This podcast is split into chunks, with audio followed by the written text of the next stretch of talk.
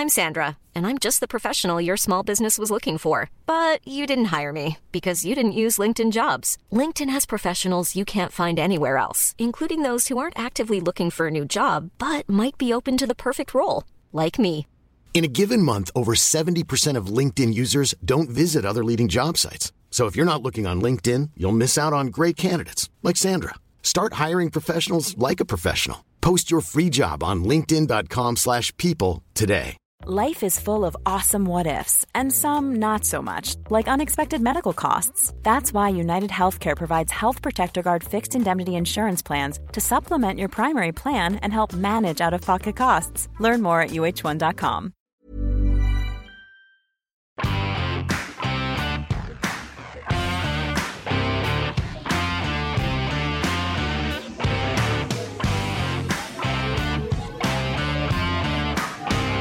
Now you're very welcome along to the huddle breakdown. It is a massive week in Celtic. It is Glasgow Derby week. We are just four days away from the biggest game of the season to date. Celtic take on Rangers. If Celtic win, as I've said, they are six points clear at the top of the table before the split. If Rangers win, they're level. So everything is riding on this game. And because it's such a big occasion, because it's a special occasion, we brought in the big guns. Alan Morrison, Juco James, you're with me as always. Enda. Hello. Yep. Howdy. Hello, hello, hello. But we also have another stato, is what uh, I don't know. It seems to be the phrase that's thrown at these guys on uh, YouTube. Virgin is what we why- usually get. Well, I can neither confirm nor deny whether that is true. I'm, I'm assuming because you guys all have children that it's probably not true. Um, Ross from Bhoys Analytics, you are our special guest this week. How are you getting on? I'm doing good, Enda. Thanks for having me on. No worries at all. Bringing out the big guns, as I said. This is a big week. This is a massive week. It, it really can't be. Uh, there's so many words you can use to describe this in terms of how massive this game potentially could be. Timelines have been full of Celtic goals, Celtic wins uh, at Ibrox, Celtic wins at Celtic Park, videos, montages, all the sorts uh, coming across. So, in terms of your nerves, Ross, for this game, how are you uh, feeling? Yeah, I, to, I hadn't really, I think, felt it till today. I think with the international break ending, and you kind of go back from your kind of, for me, Scotland mode back into kind of Celtic mode. That, that, that's what we're looking at. And then obviously today, the timelines be filled with um, different information pouring out, which I'm sure we maybe will discuss a bit later on. But yeah, starting to feel the nerves now. It does feel like this, this is it. If you win this game, it becomes very, very difficult for them to even make any sort of comeback with so few points left on the board and them having to come to Celtic Park. So yeah, very very nervous. Is this really? uh, I mean, this could make or this make doesn't make or break our season, but it does make or break their season, um, which is what I think's um, adding all the importance to this game. So yeah, looking forward to it. Very nervous. It's going to be a long few days getting to the the Sunday afternoon. Mm. The picture of Alfredo Morelos on crutches in the airport, I presume, is what you're alluding to there. Whether or not he is going to be injured for this game is still unconfirmed. There was a statement from the Colombian FA on the 26th of March saying that he would not take part in their, their games because of a thigh injury. So the potential for him to be out injured for this game could be actually true. That photo, whether or not that's recent or not, he actually could miss this game through injury. But we'll come back to Rangers later on and how they're going to set up. Alan, I think the last game, if we take it back to the last derby, the 3 0 win, that's probably as uh, as emotional as I've seen you about a game of football in the aftermath of it. The reaction to it was very uh, emotive. Are you still feeling the buzz that you were feeling after that game? Are you still feeling as confident? Because I remember the main thing you brought up was the mindset of the two sets of teams and whether or not Rangers mentally are strong enough to chase Celtic down for the title. So if Celtic do win this game, do you still feel the same way? Yeah, no, it was obviously uh, great to be there, and because of you know, where I live and circumstances, you know, it's I only get usually to see a handful of games in the flesh a season, so it was special to go back and, and the first and the first game after after COVID as well for me, and obviously just the whole nature of the, the night was was very special. So that all kind of rubbed off. Uh, the, the the comment about pressure and ability to handle wasn't really an emotional response. That was based on fact, based on history of, of how of how they've tended to um, deal with pressure in the Scottish context um, at the at the tail end of the season. Um, you know, other than the, the, the COVID season, which I think was extraordinary in, in many ways. So so that was the question in my mind. You know, how would they handle having pressure applied uh, by Celtic? And I think I said, to be fair, that if Celtic could get, uh, you know, a sizable gap, maybe five six points, then I didn't. I honestly didn't see them being able to close that. And and to be fair, they hadn't. But you know, they're still within three. It's really four points with the goal difference. So in terms of in terms of nerves, uh, emotions, uh, I'm going through the same cycle I always go through, which is I'm I'm finding uh, ways during the week to convince myself of why Celtic are the better team and will win. And then when I wake up on Sunday morning, I'll be feeling completely negative and worried and completely stressed about it. That's kind of the normal cycle that I kind of go through. I'm sure it'll be exactly the same this time. Mm. I did a preview yesterday with the guys from Endless Celts, their their podcast, and I was telling them that my pre-match routine is going to be a little bit different this weekend because the game's at 12 but my sister's uh, brother is getting married at 2 o'clock on sunday. So my mood at the wedding is going to be largely based upon the result of this game and i probably won't actually get to see it properly really. I'll be watching it in the hotel room before before the wedding. James what's your pre-match routine for this? Because it's 12 o'clock on a sunday is that that's quite early for you. Is that what's that 6 o'clock in the morning for you well, you guys just set your clocks forward, I think, on Sunday, right? So we've had different yeah. daylight savings the last few years. So yeah, we, I'm we're back to five hours uh, behind you on the East Coast. So that's a 7 a.m. kick for me. Um, my normal uh, routine is my dogs get me up around 6 a.m. no matter what the day is. They they for some reason they don't realize it's the weekend. Um, so uh, I'll I'll probably get up right at six and uh, start my routine of coffee making, uh, uh, bathroom visit visitation to make sure that I'm fully evacuated yes, in time for enough. kickoff. That's enough. No, that's yeah, enough. yeah. So that, but the, the, the the nice part about it is that I wake up to the lineups already being out. So that's the one upside of the anticipation of getting to see the lineup. So there have been times where I'll wake up uh, at five or five fifteen just because of the anticipation and the nerves, and then it's like you know, what am I doing up so early? And then you know, by then you can't go back to sleep and you're waiting that extra like half hour till the lineups come out. That's the that's the grind. So I'm hoping I get to sleep until 6 a.m. That's the goal. Mm-hmm. Surely, surely the beers will have been in the fridge all night, so they should be. yeah, cool. you know what? I've uh, if I go somewhere, which I did look, but just family circumstances, I'll, I'll on occasions travel for for one of these to uh, you know uh, Manhattan or Philly and stay overnight the night before, and then then it's a totally different routine because you're right. Then I, then I got to get up at like five so that I can start that whole process of coffee, bathroom, and then get to the point where I'm all ready to go to start drinking right when they open the, the door to the pub at 7 a.m. um, so you, you got to back backdate the whole routine depending on where I'm at and. You go up to the parlor? Is it the parlor bar? Do you go up to the parlor bar? no, I, I have always gone to Jack Dempsey's. Uh, now New York, uh, the NYCF's uh, uh, CSC has moved from the parlor down in the midtown. Oh, no, I did know that. Yeah, yeah, yeah. Yeah, so I might I might check that out. I, would never gotten up that far because uh, it was up on I don't know like seventy something street, mm, which is yeah, a, yeah. I, which is a bit of a haul if you're staying in midtown. Um, because I walk everywhere when I'm in Manhattan. I hate I hate taking trains and stuff, but um, so yeah, that's that's the that's the routine. It'll be me and the dogs. That'll be it. Yeah a little bit more tame than everyone else in Scotland, I would imagine. Uh, you mentioned the starting lineups there. That's probably the main talking point. So we'll we'll kick into that for this game. I, I don't want to spend too much time on the Giakoumakis versus Kyogo thing because I I mean all logic tells me that Kyogo's not going to be playing in this game. But Tom Rogic was pictured in training today, and his injury didn't seem as serious as Kyogo's or um, as Turnbull's. So it seems that he's going to be at least in the matchday squad for this game. Ross, I know you're a big Matt O'Riley fan. Uh, he was playing for Denmark in the international break as well. Are you a Matt O'Riley ahead of Tom Rogic, regardless of whether Tom Rogic's fit, or how do you see the midfield shaping up for this one? Yeah, I think the the Matt O'Riley over Tom Rogic debate, especially for these types of games where we might not dominate as much, I think having the legs in the middle of the park as well as his much more, he's much stronger defensive ability uh, really helped Celtic out. I think that showed in the last game his ability to take the ball and control it and really put Rangers under pressure quite a lot, really um, told. Um, but when we look at the day, I mean, much like uh, James Allen, we've got some access to StatsBomb now. When you compare O'Riley and Rogic, the kind of differences in the profile of player are quite large, especially when it comes to the pressure out, uh, pressure and uh, winning the ball back, counter pressures.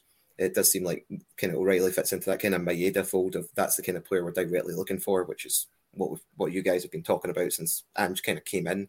That that's what's going to be happening in January. It's a lot of confidence to see that's the type of player we're going for, and it's quite exciting for summer because we're probably going to bring in more guys that are much more like this. But um, things like Tom Rogic getting uh, has over five turnovers per game. That's the worst in the league. Um, O'Riley's only in the 18th percentile, but he's only doing it two times per 90. So Rogic's way ahead of probably anyone in the league because he's taking a lot of risks in his first touch, trying to beat the man, he's trying to beat the man with a dribble. So he's getting pretty poor numbers in those. But if he is successful, you're going to create a much better chance. But things like um, pressures, um, pressure regains, possession adjusted interceptions, O'Riley's above the 70th percentile for all of these. Rogic's around the 20th. I think one of the main ones is the tackle slash dribble pass percentage. Like O'Riley isn't getting bypassed at all. Uh, really, he's uh, up 96 percentile, Rogic 44th percentile. He's getting bypassed much more. He's still got the physical frame to kind of stop people running by him, but he doesn't have the mobility if they get away from him to really stop them. So that that's my main worry. Um, for what Rogic offers that O'Riley doesn't, it's not a huge difference. He's a bit more um, savvy on the ball. He like to try and dribble and progress the ball himself a bit more. But uh, for the overall game, and I think the suitability for the game against the opponents, I don't really know how why you would go Rogic over O'Riley in this case. Uh, I'm not too sure what the mm. other guys think, but well, I, I think I know what Alan thinks in, in the O'Riley set for Riley, but uh, that I, I I've tended to agree with him when he's talked about the kind of uh, uh on the podcast before in respect mm. to that. Yeah, Alan. The, one of the things that springs to mind with the pressures that uh, Ross alludes to there in in the previous derby is the first 20 minutes where Celtic was they were hounding the Rangers players in their own uh, third, and they just could not get out, and it was constantly coming back to Celtic. It was constant pressure. Hatate was switching switching the ball quickly then to uh, maintain the momentum going forward. Is that a game plan you see Celtic going for again?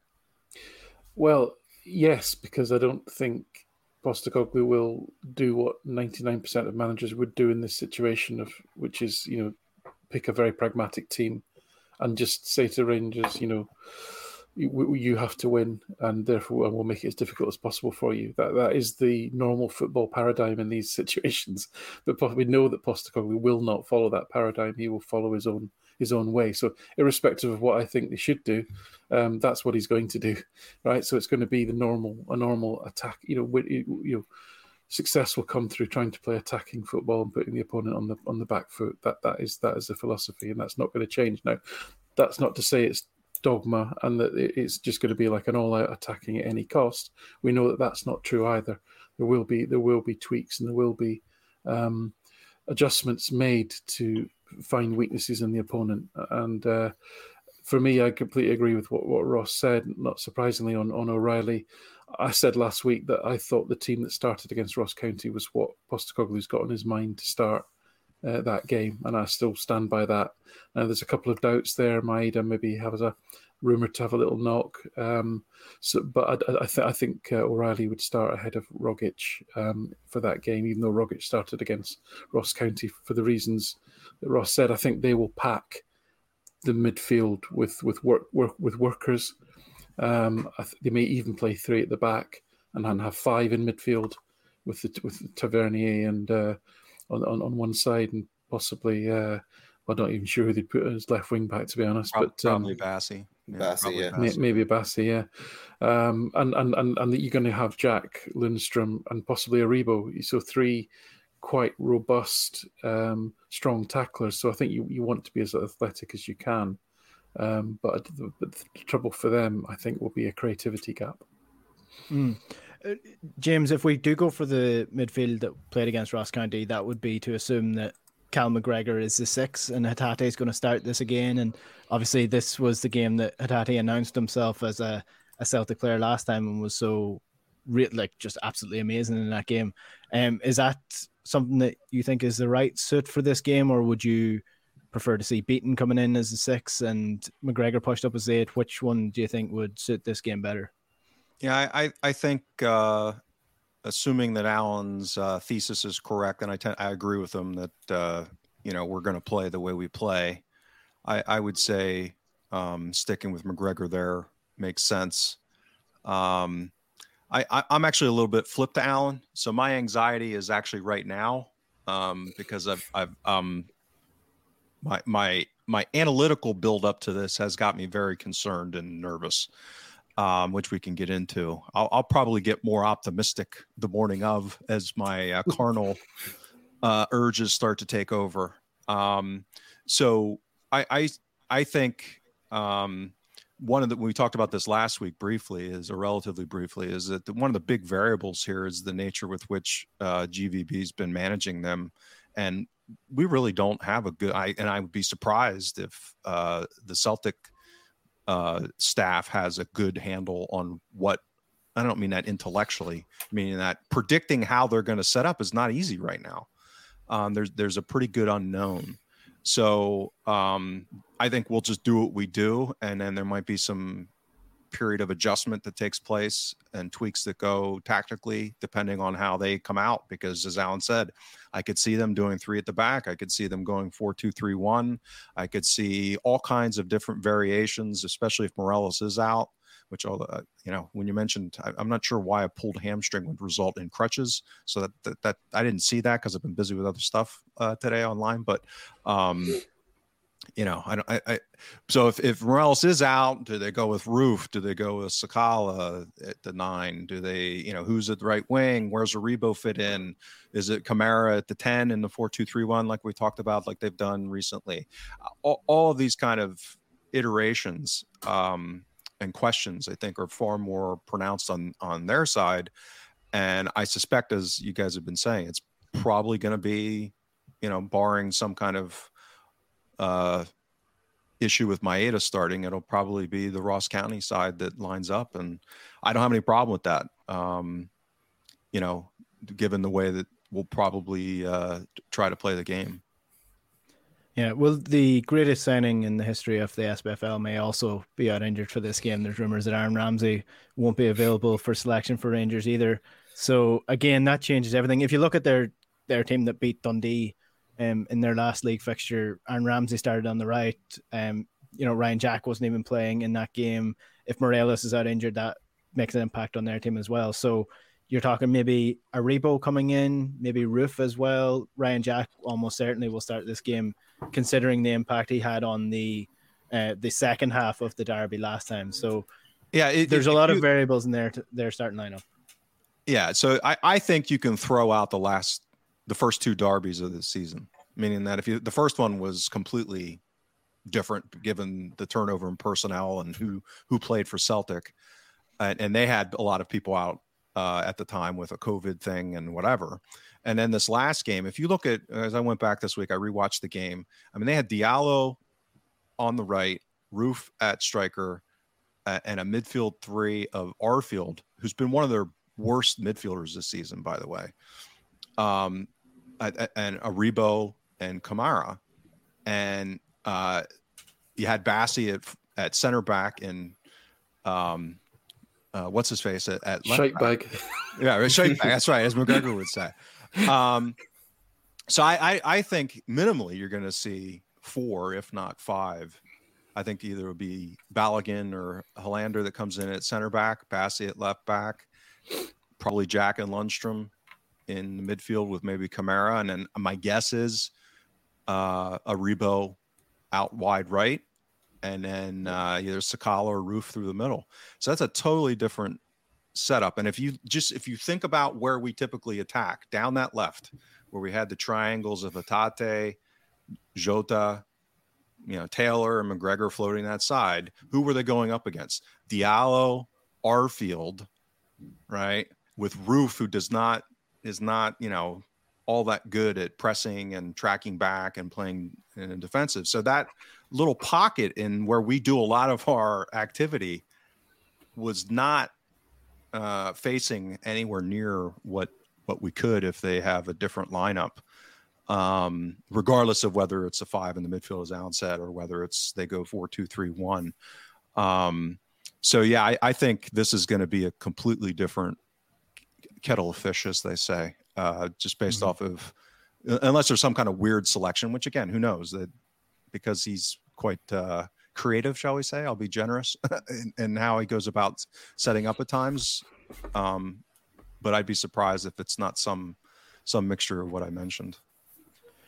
What about Celtics forward then, then Ross? If we go with Alan's prediction, it'll be Jota, Giakoumakis, and Maeda up front for Celtic. Last mm-hmm. time around, it was Abada on the right wing, and himself and Juranovic absolutely tore Barisic to, thre- to threads that night, and he obviously got the the third goal. So for you, is it Jota on the right, Maeda on the, the left, and Jack up front, um, uh, or does Abada come into the questioning? Well, with ba- Bassey back on the left hand side, Bassey's very athletic, very strong, very difficult player to actually dribble past. He ranks in the kind of top percentile for preventing that kind of thing. Uh, Barisic not as much, so Abada got quite a good amount of success, and um, the movement on that side um, really just exposed his lack of athleticism completely. Um, but Jota's up against Tavernier. Tavernier ranks he's kind of middling for getting dribbled past, and Jota's main attribute, if you could say, is actually beating players one v one. And if they do go with the five at the back, which I'm starting to think there's a general, a generally quite decent chance they might do that if he's trying to change things up to really change things up to how the last derby went, eh, he could do that. And then you you've got a situation where you're pretty much going to have Jota one v one against Tavernier the whole game on that side. So do I want to have maybe Jota on the right hand side when he could be up against Tavernier and he's going to get much more joy out of that? And maybe Maeda's again, also probably a better matchup against Bassey. With um, he's not a big dribbler, so he's looking to try and beat him with his movement. Bassey's weaknesses defensively are more getting caught ball watching, uh, not tracking runners, or just uh, making more basic headers in his game with him being maybe a bit more youthful. So uh, I was actually more leaning towards having Jota in his natural position and then having Maeda on the right. Um, keeps him more on his natural side. So if he can whip in these crosses, he can, but he can still do the same runs on that side. Um, whoever the striker is, Giakoumakis or Kyogo, it doesn't really make a difference. Actually, I think when they're both in the box, they profile very similarly. Obviously, Kyogo's a bit better and he's a lot better at the all round game. But I think what we want the Celtic striker to do in this game is really just put the ball in the back of the net, especially if we are going to be maybe not as direct or uh, sitting on top of them as much, especially not sitting on top of them as much as we did in the last game. So uh, yeah, I was leaning towards Jota on the left and Maeda on the right with um, whatever striker through the middle uh, uh, interested to see what the, the guys uh, think about that, um, just based on what I've um, looked up from the data and what, where I think they sit. Yeah, I think it's a conundrum. I think, as James says, we genuinely don't know what they're going to do, whereas I think we do know what we're going to do. Um, but I think for the reasons that James mentioned there, I do quite like the idea that their right may well be a little bit more stacked defensively in this game, and actually Maeda who's not going to get involved in a huge amount of build up, making those runs is maybe a good because Tavernier's better going forward than defensively. So him running off Tavernier I quite like, and the idea of the movement and pace of Jota, O'Riley, and Juranovic on the right hand side, really testing Bassey's concentration with with movement and quick ball uh, cycling. Uh, kind of, I like this. I like the possibility of that. That you know, so so I'm I'm kind of I, kind of can see both. I can see all sides of that, but it really, I really don't, I really don't know what they're going to do. But I'm becoming more and more convinced that Postecoglou will have an answer to whatever way they set up, and will make mm. small adjustments. You know, he won't just sit on his hands. He won't wait to the 75th minute like some managers of recent years and do nothing uh, to change the flow of it. He'll if, he sees it, he'll change it. I think. Given what we've been saying so far and the general season as it as it has been, we pretty much know the starting eleven. We pretty know much know how we're going to play in relation to that starting eleven. Whereas with Rangers, we're sort of discussing, you know, could they play three at the back? Could they play five at the back? And one of the biggest psychological things going into these games is cup finals as well is that you should never change away from your routine. So you shouldn't, if you, if you have a cup final, you shouldn't turn up three hours earlier just because it's a cup final. You should, eh, you know, go through your normal pre-match routine as normal so that it feels as normal as possible. So in, in a way, do Celtic have an advantage going into this game that they are so settled in what they're doing that, you know, the Rangers players don't know really what way they're going to be playing based on a European game, based on a league game, based on a cup game, based on the Celtic game. Whereas Celtic are kind of going out here you know doing what they have been doing for the the entire season so far. I I, I think um, as I said last week, I think that this setup introduces a lot of variability, meaning that that's certainly a plausible uh, scenario. Um, but they have been playing this way uh, to a significant degree since the the winter break, meaning that um, as logically, you know, he get thrown in. I think his first game managed was November 28th, uh, at least in the the, the league, and uh, you know, with the flurry of December games, you know, prop similar to Celtic, you know, there's not a whole lot of time for strategic uh, uh, practicing and and putting things in. Uh, so as they've come out of that winter break, and if you look at what they have done in Europe, they've been um, dynamic, maybe is a word, flexible. Um, you know, they seem to have come out four two three one, and then if they get a lead, then they kind of drop back into more of a um, you know, five at the back or five in the midfield, that that type of thing. Um, so, I mean, that would be my guess. Like, I, would actually, my guess is that they won't start three uh, three five two or three five one one or whatever you want to call it.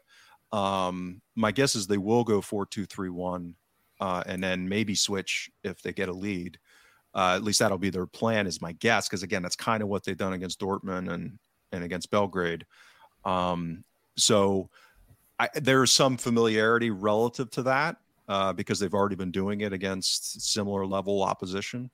Um, but you're right. I mean, it's not as the duration is not as long as obviously uh, the Celtic players have had with with with our system. Um, but you know, again, I, I think uh, the other aspect of this, because it's so fresh, is because we haven't you know we haven't really seen these players play this way against each other. I mean, you've got if it's Hatate, O'Riley, and Maeda, those are three hugely important players um, that won't have faced Rangers setting up this way uh, and particularly with the personnel. So it's almost like a completely fresh dynamic, I think. Um, uh, so I, I, think that freshness is going to be in, in, both directions to to a large degree. Um, so I, you know, I, I, I find this fascinating analytically. I mean, it, to me, um, I, I, think it's very interesting to see what what unfolds. Hmm. Ross, we've been doing the uh, play breakdowns together for the last mm. couple of weeks. And uh, one person in particular, I can't remember if it was the second person, have been saying that we're basically doing the opposition's job, doing the, you know, showing what Celtic are doing well or doing showing what Celtic are doing badly. But uh, so let, us pretend we're uh, a Ranger scout. Uh, for this week, what are you looking at from a Celtic perspective? Where can Celtic uh, damage Rangers, where would a, a, a, a, Ranger scout be looking at, at, Celtic and saying, okay, this is where we need to pay attention to? Mm. Well, I think from the Ranger Scout which they will definitely have people hired to do that job. Always very yeah. fun to They're not relying on Celtic podcasters to do it for them. um, I'd imagine a lot of the focus of their work will be on trying to counter what Maeda is doing um, on the wing. He's a player that's new into the team. When he only played, I think, 20, 25 minutes against Rangers in the home game, um, they won't have as much information on him as the rest of the team, uh, especially in the wide areas. So I imagine quite an extensive bit of work will have been done into seeing how he plays and operates and how he tries to move off players and trying to um, find ways to counteract that, whether it's having um, the centre back um, quick being a bit quicker to identify if he's getting him behind the fullback and coming over to cover, um, and just uh, trying to figure out how to try and nullify his threat. I think also maybe looking at how they try and play out from the back is going to be a very big one. I think at Celtic Park they were they, they, they were awful trying to play out from the back. They tried it quite a few times and it ended up just going long. Uh, to an isolated Roofe. So I think with Maeda starting as well, trying to break that initial press is something they're going to have to really look at trying to do. Um, I think they're going to have much more ability to do that with Ryan Jack back in the side and Lundstram being a bit more mobile. Um, so it's going to be really important uh, important that Hatate, um, O'Riley or Rogic and Giakoumakis, if he's up top, kind of come in and close that gap, get these pressing traps working, and especially see if we do it early on and hit their confidence. Um, especially if the ball's coming to Tavernier or Bassey, they're just going to try and go long up the wing very quickly, and that's what we're trying to look for. Try and hit them at their flow what they're trying to do, and put um, push on to the game what we want to do. Uh, so I think that, that, that's the areas I'd be looking at. If I was Rangers, trying to play out um, through our press and looking at players but maybe they'd maybe not seen as much in Maeda. Do you go along with that, Al? I just, I just need to just so so Ross, did you just say that you thought Lundstram was was had increased mobility. And I'm saying this. It's our it's I, our field. I, I, used to, I know, but I used I used to watch uh, Lundstram down the lane in Sheffield for quite a while. But he is literally a lump of wood. even even even in league, even in championship level, uh, he wasn't the most mm-hmm. mobile. But no, listen. Um, yeah, I, I mean, I did a little piece on this in the weekend sense of what are the weaknesses that other teams are trying to exploit in Celtic and and for the the rest of the SPFL, it's loading high balls onto Starfelt and Taylor on the basis that a Starfelt is um, relative, relatively speaking weak in the air uh, and has a very low aerial percentage duel win rate for a centre half. A lot can happen in the next three years, like a chatbot may be your new best friend. But what won't change? Needing health insurance. United Healthcare Tri Term Medical Plans are available for these changing times Underwritten by Golden Rule Insurance Company, they offer budget-friendly, flexible coverage for people who are in between jobs or missed open enrollment. The plans last nearly three years in some states, with access to a nationwide network of doctors and hospitals. So for whatever tomorrow brings, United Healthcare Tri-Term Medical Plans may be for you. Learn more at uhone.com. When you're ready to pop the question, the last thing you want to do is second-guess the ring. At BlueNile.com, you can design a one-of-a-kind ring with the ease and convenience of shopping online. Choose your diamond and setting. When you find the one, you'll get it delivered right to your door. Go to BlueNile.com and use promo code LISTEN to get $50 off your purchase of $500 or more. That's code LISTEN at BlueNile.com for $50 off your purchase. BlueNile.com code LISTEN. I'm Sandra, and I'm just the professional your small business was looking for. But you didn't hire me because you didn't use LinkedIn jobs. LinkedIn has professionals you can't find anywhere else, including those who aren't actively looking for a new job but might be open to the perfect role, like me. In a given month, over 70% of LinkedIn users don't visit other leading job sites. So if you're not looking on LinkedIn, you'll miss out on great candidates like Sandra. Start hiring professionals like a professional. Post your free job on linkedin.com/people today. Burrow is a furniture company known for timeless design and thoughtful construction and free shipping, and that extends to their outdoor collection. Their outdoor furniture is built to withstand the elements, featuring rust-proof stainless steel hardware, weather-ready teak, and quick-dry foam cushions. For Memorial Day, get 15% off your Burrow purchase at burrow.com slash ACAST and up to 25% off outdoor. That's up to 25% off outdoor furniture at burrow.com slash ACAST. And also Taylor's uh, recovery pace is less than Juranovic, for example, in terms of there's often a gap there in the left if Taylor's been wandering up the line as, as he often he does. So I don't suspect they will they will be lumping long high diagonals onto the top of Starfelt. In all honesty, um, so I think it, it will be trying to, as as Ross says, break that initial initial press and then almost almost play on the counter with with you know Kent and Morelos as they do in mm. Europe. But I think for me the, the the the the really fascinating aspect of this game is that the way that both teams want to play is not the way that they should play uh, and are going to play, right? And what I mean by that is, I think they uh, are most comfortable with the personnel that they have, and, and, and historically over the last two or three seasons, as and, and the results show this, they're more comfortable playing a European away game or even a home game against a, a good opponent than they are trying to break down a packed defense Whereas we know that, and so for them, they don't want to be going out for all out for a win. Okay, this is where they come unstuck in in, in run of the mill SPFL games where they're playing against a packed defense. So they they want to play a more uh, counter-attacking game. They want to be solid in their own defensive structure. Whereas Celtic um, don't need to win the game, frankly, and therefore, in terms of the way they should play by the by the normal paradigms, uh, it should be a fairly compact Celtic, but we know they're not going to do that. So I think both teams are going to play opposite to the way that they actually should, given the the circumstances of the match. I think that's that's the fascinating aspect of it. Mm. Logically, that does make sense to me. If if I'm a Scottish team, I'm targeting Celtic's left side of defense, especially just because of the, the height of Greg Taylor as well as his lack of mobility. In previous years, and I could be completely wrong with this, but I seem to remember Aribo causing Celtic quite a lot of issues over the last number of years down that right hand side.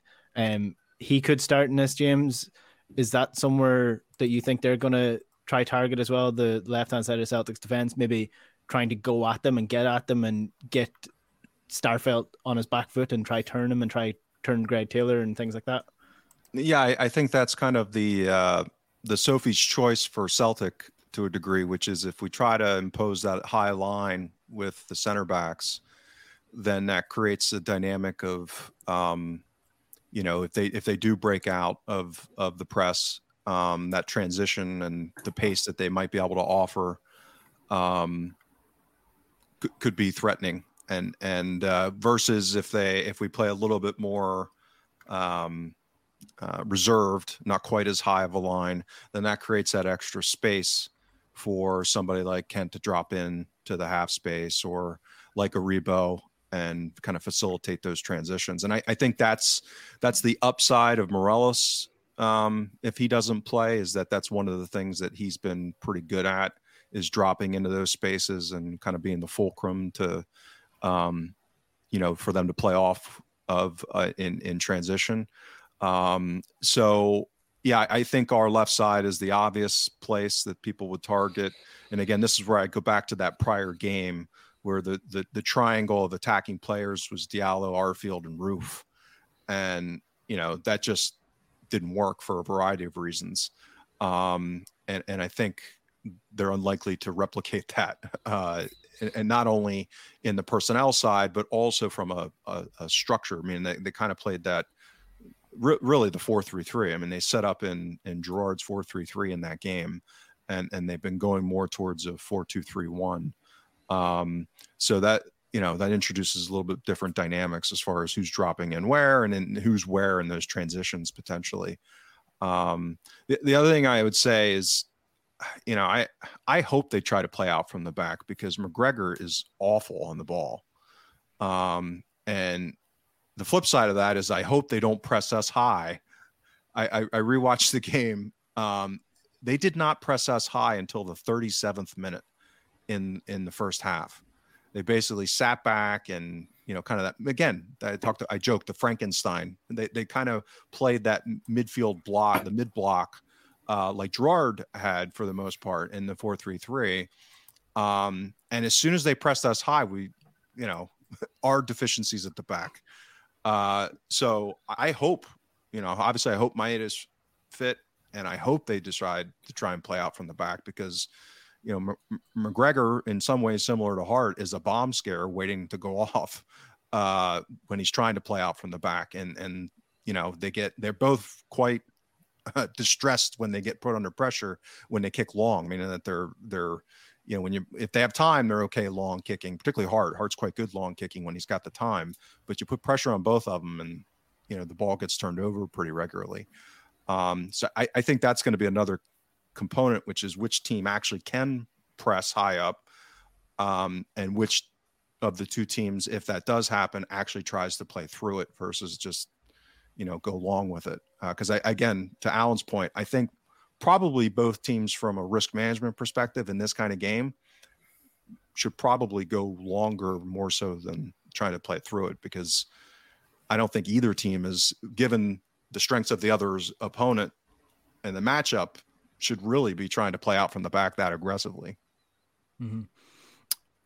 We mentioned goalkeepers as well in our Q and A last week about coming to claim things and Hart's ability to do that, and almost the game management and positionings based on that.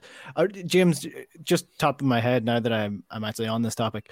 Uh, one of the things we mentioned with Hart before is the gap between the defense and and Hart and his starting position. Have you noticed any difference in that since we had that discussion a couple of months ago? Has he improved on that, or is that something we still need to, to look at? Because was, if was, you're counter attacking, that's where that's where you're going to get pleasure. Is if the gap is too big between defense and goalkeeper. Yeah, it's more. I wouldn't say it's necessarily improving. It's just for the most part, he's not playing in that um, you know advanced, really high up. Now he has a little bit against you know, uh, you know Ross County when they were down to ten men kind of situation. That he's been way out. Um, but if, again, if you just looked at how Bain played in the preseason, uh, or looked at how uh, Ange's keepers played in Japan, I mean, you're talking a good 10, 15 yards of advanced placement versus where Hart's been. Um, but we've I, I think we've squeezed teams so much in pressing and counter pressing that it most teams, particularly domestically, um, do not have the ability to kind of try to capitalize on that. Um, and to, to their credit, I think uh, Carter Vickers and Starfelt have gotten a lot better at anticipating that and positioning for it and and you know being ready for it.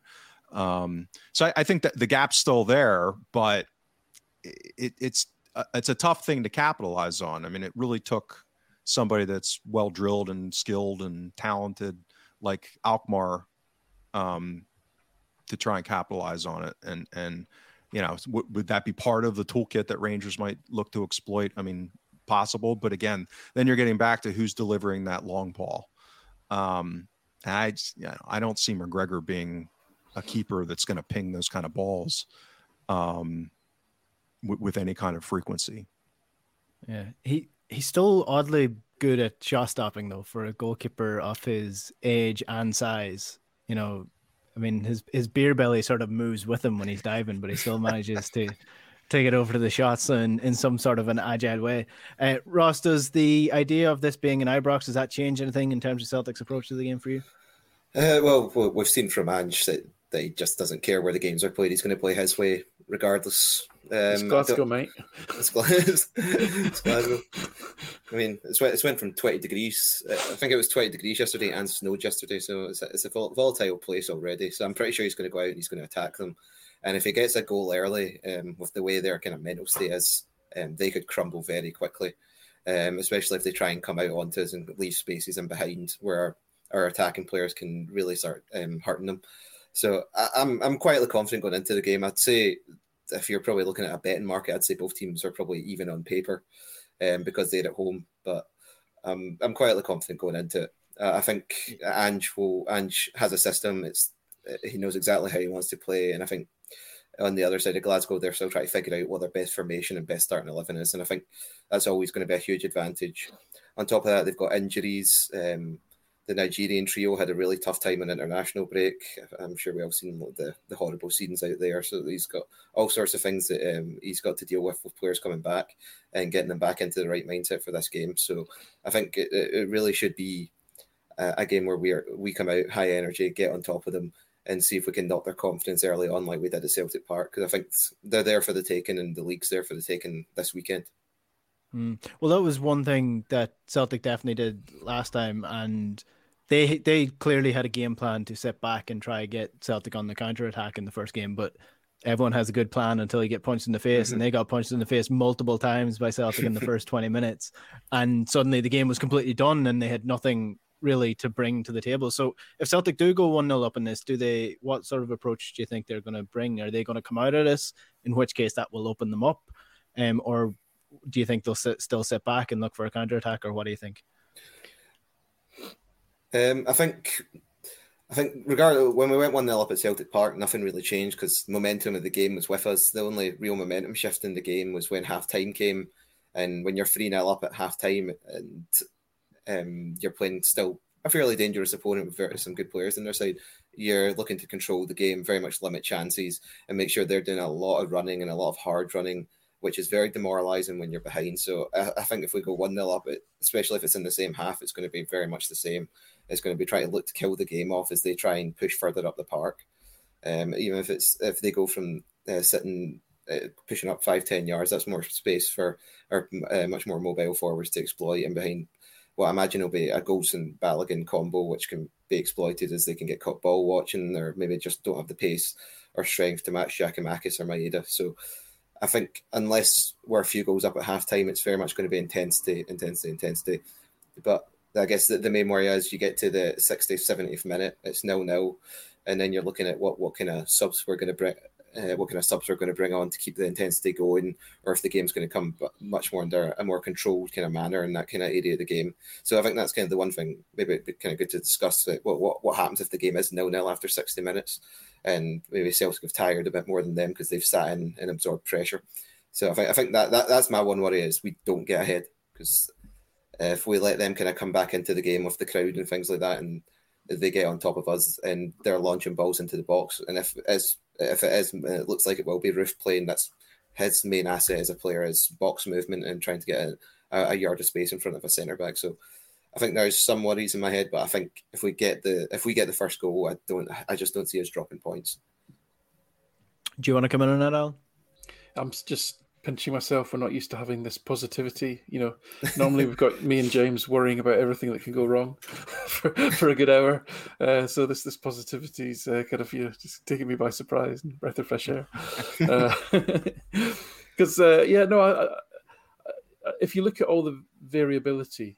Um, and we talk about this all the time. Um, the variability is all uh, on their side, pretty much in this for this game in terms of as Ross said, in terms of you know injury concerns, doubts as to the approach and the setup and the tactics and the formation at the most basic level.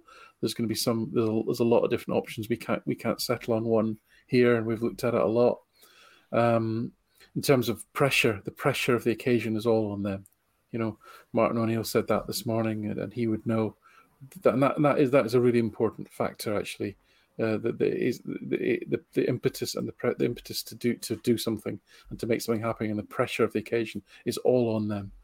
Um, you know, so so the, in terms of you know the, the state of the Celtic squad, the improvement in the cohesion that the players have demonstrated over, especially since January. Um, we're, we're also seeing the the variance fairy is, is sprinkling variance positive dust on Celtic to the extent of you know, we've seen a few deflected goals go in, a few positive, you know, decisions, etc. All of those things are are, are, are, are accumulate um, and are, mainly in in Celtic's uh, favour for this for this match. So that that's all good. I think I, I worry about set pieces because again, it's it's clearly where Celtic are not as strong. We're not a physically tall team. They are they are generally above average in terms of um, exploiting set piece situations. And obviously, with Tavernier, you've got somebody who can deliver very well from set pieces. Um, and obviously, you know, the ability to win free kicks is, is, certainly there as well. So um, that's that's obviously the piece that because that again that that you don't need to have expensive players to head the ball in from a free kick. You know what I mean? That that that tends to be a bit of a leveler in the matches. We've seen it all uh, throughout the SPFL. So that would be my kind of main concern. But as I say, all the pressure and all the sort of uh, doubt and negative variance. Will Morelos play one T? I don't really care one way or another uh, from a Celtic perspective whether he does play, but I think it would be a real blow for them psychologically if he didn't, you know, being their top scorer. Um, his record against Celtic's really poor. Um, so you know uh, that all that all makes it positive in my mind. But as I say, set pieces probably is the the nagging doubt for me. Yeah. Without going into too much detail or conspiracy theories about it, Willie Collum is the referee for the game this weekend. If you're talking about positive variance, assuming that uh, Rangers will get a penalty in this game, uh, how, what what do you what do you want Celtics XG to be at before that? the Willie Collum experience. Yeah, yeah. Every club's had one. Uh, yeah, it, it, it's um so th- this goes back to uh, some of the, the prep work I've done work looking at stuff not work but looking at stuff getting getting uh, ready for the game uh, is you know we we've pretty reliably been conceding you know if if, if you back out Jablonec uh, you know so pretty much European opposition better than Jablonec uh, we, we've averaged right around one and a half in uh, xg conceded, which is uncomfortably high. Now, some of that's tilted because of Betis and Leverkusen, but you know, Alkmaar posted a game that was really high, Michelin as well. Um, you know, uh, uh, uh, Bodo Glimt was right at uh, around one, uh, both games.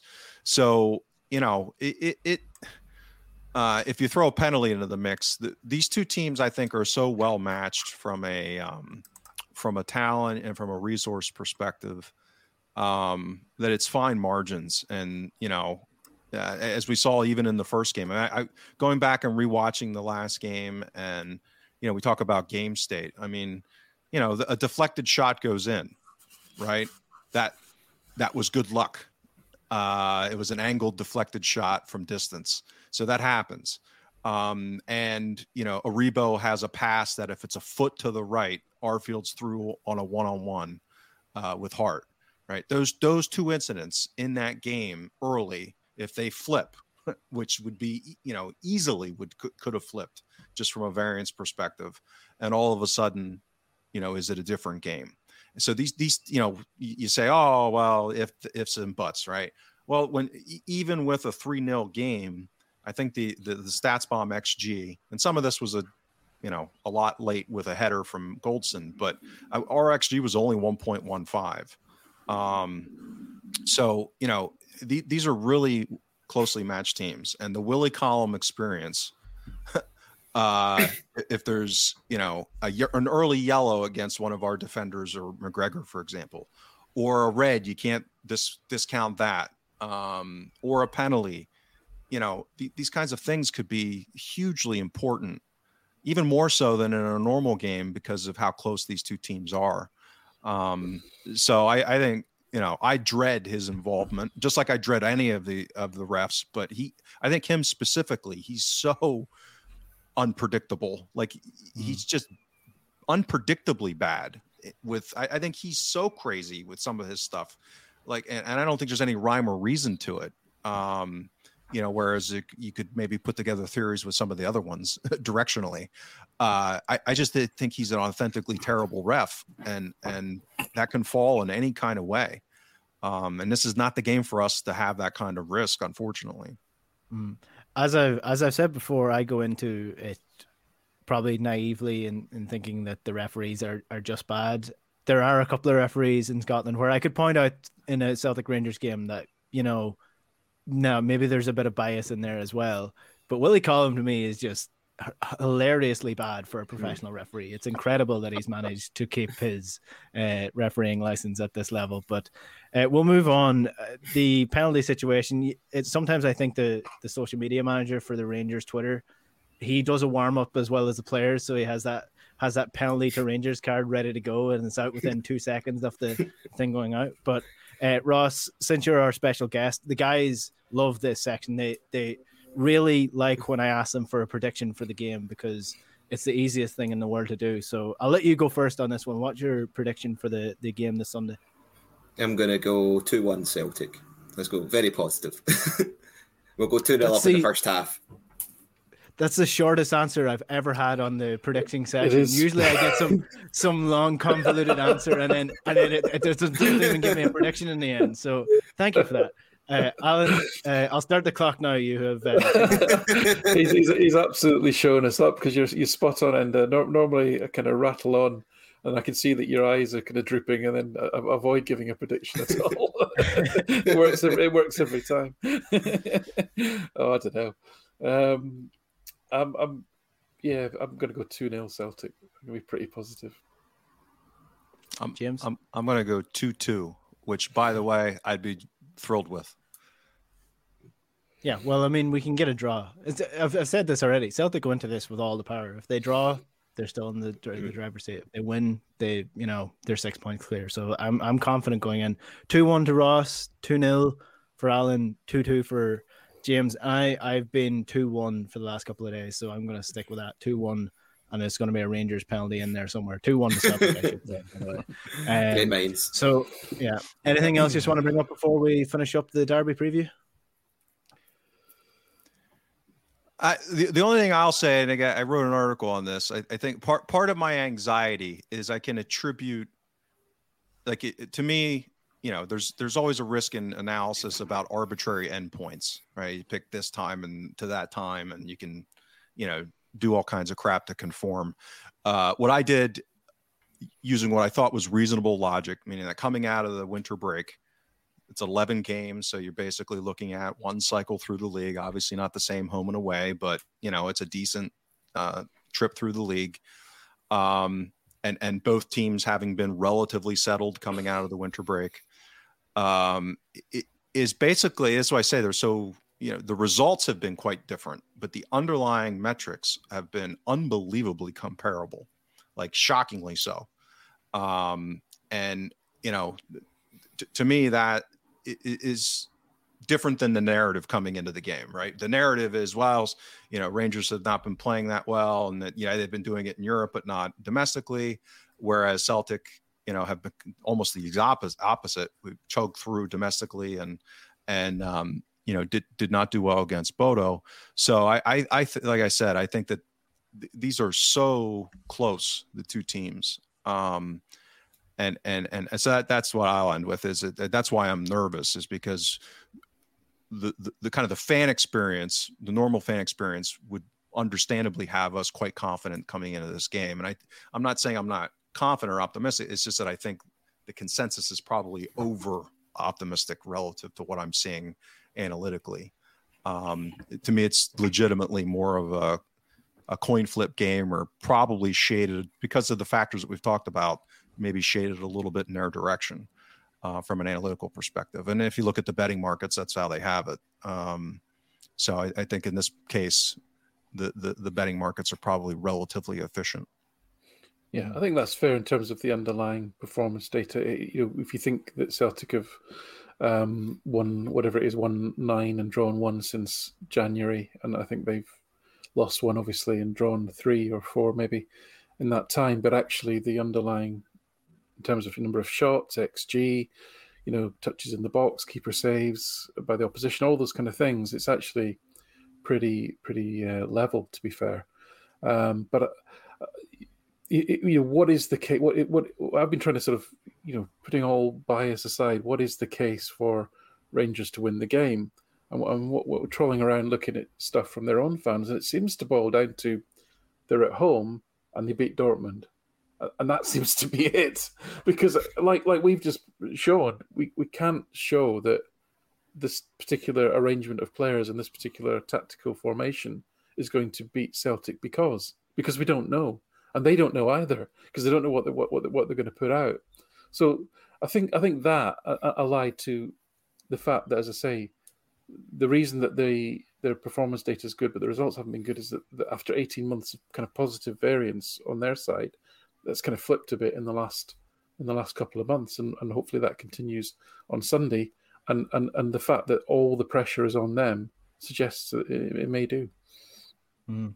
Well, it's it's sort of like the person who wears a nice fluffy coat out to the game on Sunday because they see that it's going to be cold. That's Celtic. So Celtic, they're assuming that everything's going to plan and they'll, they'll bring their nice coat. The Rangers fans aren't. They're hoping that it's going to be sunny, and it could well be sunny on Sunday, and they could be the ones having the last laugh. But I think Celtic are just more comfortable and more confident going into this game because they are more prepared, I would say, in the way that they they do things and the way they go about. So I don't know. That's why I'm more comfortable with saying that Celtic are going to win this game. I just um Celtic have stuck to a plan this entire time, and they're still sticking to the plan regardless of what position in, the league they are.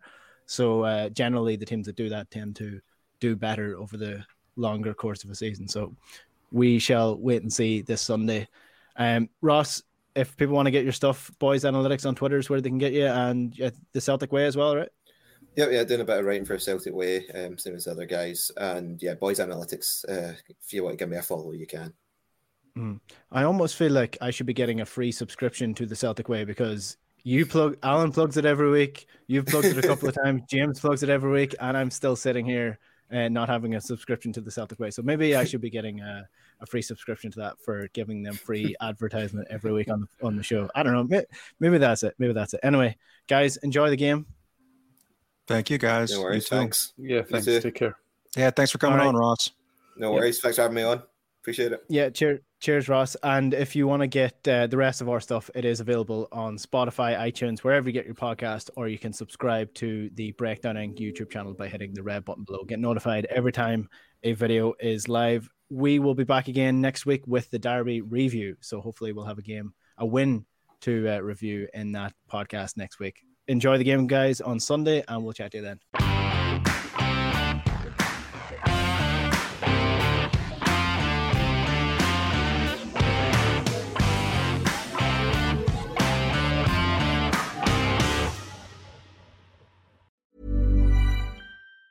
Planning for your next trip? Elevate your travel style with Quince. Quince has all the jet setting essentials you'll want for your next getaway, like European linen, premium luggage options, buttery soft Italian leather bags, and so much more And it's all priced at 50 to 80% less than similar brands. Plus, Quince only works with factories that use safe and ethical manufacturing practices. Pack your bags with high-quality essentials you'll be wearing for vacations to come with Quince. Go to quince.com slash trip for free shipping and 365-day returns. Mom deserves the best, and there's no better place to shop for Mother's Day than Whole Foods Market. They're your destination for unbeatable savings, from premium gifts to show-stopping flowers and irresistible desserts. Start by saving 33% with Prime on all body care and candles. Then get a 15-stem bunch of tulips for just $9.99 each with Prime. Round out Mom's menu with festive rosé, irresistible berry chantilly cake, and more special treats. Come celebrate Mother's Day at Whole Foods Market.